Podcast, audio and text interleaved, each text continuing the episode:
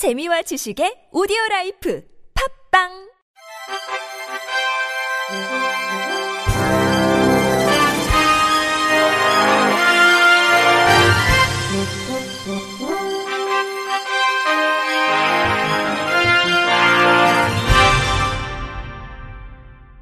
청취자 여러분 안녕하십니까? 6월 7일 월요일 KBIC 뉴스입니다.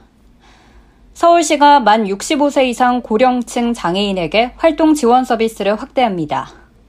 장애인 활동 지원 서비스는 활동 지원사가 장애인 가정을 직접 방문해 가사 활동과 이동, 목욕 등 일상생활을 돕는 돌봄 서비스로 서울시는 이 서비스를 받던 고령층 장애인이 만 65세 이상이 되면 장애인과 같은 수준인 하루 4시간으로 지원 시간이 축소되는 점을 보완하기 위해 월 100시간에서 최대 320시간을 추가로 지원하기로 했습니다.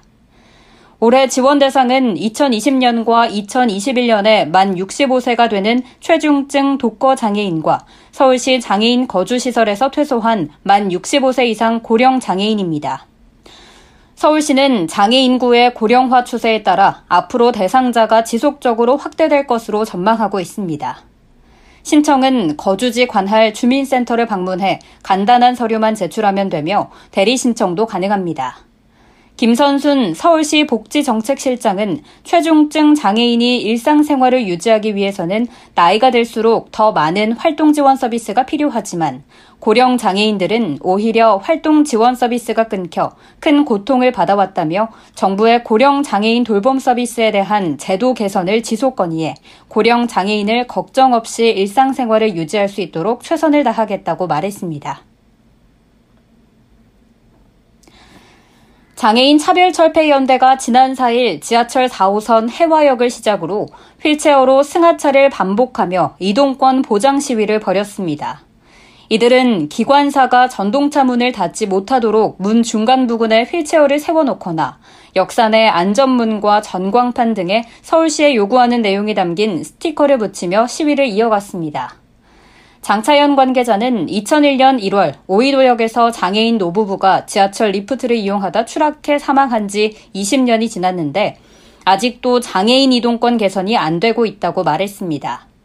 그러면서 서울시가 2015년 발표한 장애인 이동권 선언에서 내년까지 서울시의 모든 지하철 역사에 장애인 동선과 연계된 승강기 1개 이상 설치, 2025년 시내 저상버스 100% 도입 등을 약속했다며 올해 년도 설치 계획에 따라 승강기가 미설치된 22개 역사 중 올해 공사를 추진할 13개 역사에 대해 200억 원 규모의 예산이 책정돼야 하는데 관련 예산이 전혀 포함되지 않았다고 성토했습니다. 이날 장차연 관계자들은 시청역에서 하차해 오세훈 서울시장에게 면담을 촉구하는 기자회견을 열어 2022년까지 지하철 1역사, 1동선 엘리베이터 100% 설치, 2025년까지 시내버스 저상버스 100% 도입, 2022년까지 특별교통수단 782대 도입 약속 이행, 특별교통수단 수도권 전역 운행, 마을버스 저상버스 100% 도입 계획 발표, 서울시 장애인단체 버스 10대 도입 등을 재차 요구했습니다. 포드 코리아 공식 딜러사인 프리미어 모터스는 송파구의 시각장애인의 코로나19 백신 접종을 돕는 사회공헌 프로젝트인 프리미어 세이프 스테이션을 진행한다고 밝혔습니다. 프리미어 모터스는 이번 서비스를 통해 송파구 관내에 거주하는 시각장애인들에게 코로나19 백신을 좀 더 안전하고 편리하게 맞을 수 있도록 포드 익스플로러 차량을 제공해 이동 서비스를 지원할 계획입니다. 이번 서비스는 특별 제작된 소리샘에서 코로나19 백신 예방접종을 위해 탑승을 원하는 시간과 장소를 예약하면 이용할 수 있습니다. 이용자는 원하는 시간에 지정한 장소에서 포드의 SUV 차량을 통해 송파구 관내 코로나 백신 예방 접종 장소까지 이동하게 되며 접종을 마치고 동일한 차량을 이용해 다시 원하는 장소로 귀가할 수 있습니다. 프리미어 모터스 김기호 대표는 코로나19로 인해 특히나 거동이 더욱 쉽지 않은 시각장애인 분들이 조금이라도 편하고 안전하게 백신 접종을 맞을 수 있도록 차량 제공 서비스를 통해 작게나마 도움이 되길 바란다면서 프리미어 모터스 본사가 있는 송파구를 시작으로 다른 지역에서도 사회 공헌 활동을 지원하며 사회적 가치를 실현하기 위해 더욱 노력하겠다고 말했습니다. 시각장애인을 친 후 구호 조치를 하지 않고 렌트카를 반납하러 간 운전자가 항소심에서도 벌금형을 선고받았습니다. 서울고법 형사 1부는 특정 범죄 가중처벌 등에 관한 법률 위반 등 혐의로 기소된 노모 씨에게 원심과 같이 벌금 1천만 원을 선고했습니다. 노 씨는 지난해 4월 25일 오후 7시쯤 서울 강동구의 한 도로에서 렌터카를 운전하던 중 승용차 조수석 앞부분에서 앞부분으로 시각장애인 오모 씨를 들이받아 전치 5주의 상해를 입힌 후 그대로 도주한 혐의로 기소됐습니다. 조사 결과 운전자 노 씨는 전방 주시 의무를 게을리하고 차를 몰던 중 활동지원사의 안내를 받고 걸어가던 오 씨를 뒤늦게 발견해 오 씨의 엉덩이 부위를 친 것으로 드러났습니다. 국민참여재판으로 진행된 1심에서는 배심원 7명이 모두 노 씨의 업무상 과실치상 혐의를 유죄로 인정해 만장일치로 벌금 1천만 원을 선고해달라는 의견을 재판부에 제시했습니다.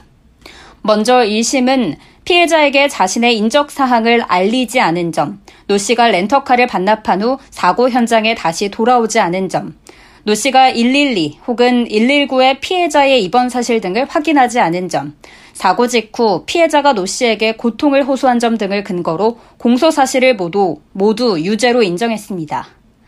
이어 노 씨는 이 법정에 이르기까지 납득할 수 없는 이유를 들며 피해자에게 책임을 전가하고 있고 피해자에게 사과를 하거나 피해를 보상하려는 어떠한 노력을 하지 않았다며 피해자는 노 씨의 처벌을 희망하고 있다고 설명했습니다.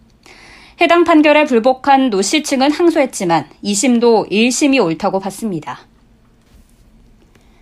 엘리베이터 버튼에 탈부착할 수 있는 시각장애인용 구리 섬유 점자가 개발됐습니다. 주식회사 단텍스타일은 코로나19 시대에 시각장애인의 엘리베이터 이용 불편을 해소하기 위해 세계 최초로 엘리베이터 점자 항균 패치를 출시했다고 밝혔습니다. 이번 점자 패치는 구리 섬유를 사용해 항균 및 항바이러스 효과를 높였으며 엘리베이터 층별 버튼의 점자를 하나씩 별도로 바꿀 수 있어 일괄적으로 교체해야 했던 기존 제품의 불편함과 낭비를 없앴습니다. 단텍스타일 관계자는 현재 엘리베이터 안에는 코로나19 예방을 위해 항균 패치가 부착되어 있으나 항균 필름이 엘리베이터 점자를 가려 시각장애인의 불편을 호소해 왔다며 점자 항균 패치가 출시되면서 시각장애인의 불편함이 개선될 것으로 기대된다고 전했습니다. 한편 구리 섬유 점자 패치는 기술력을 인정받아 지난 5월 특허를 획득했습니다. 끝으로 날씨입니다. 내일은 중부지방을 중심으로 구름이 많이 끼겠고 경기 북부는 비가 조금 내리겠습니다. 이상으로 6월 7일 월요일 KBIC 뉴스를 마칩니다. 지금까지 제작의 류창동, 진행의 김예은이었습니다. 고맙습니다. KBIC.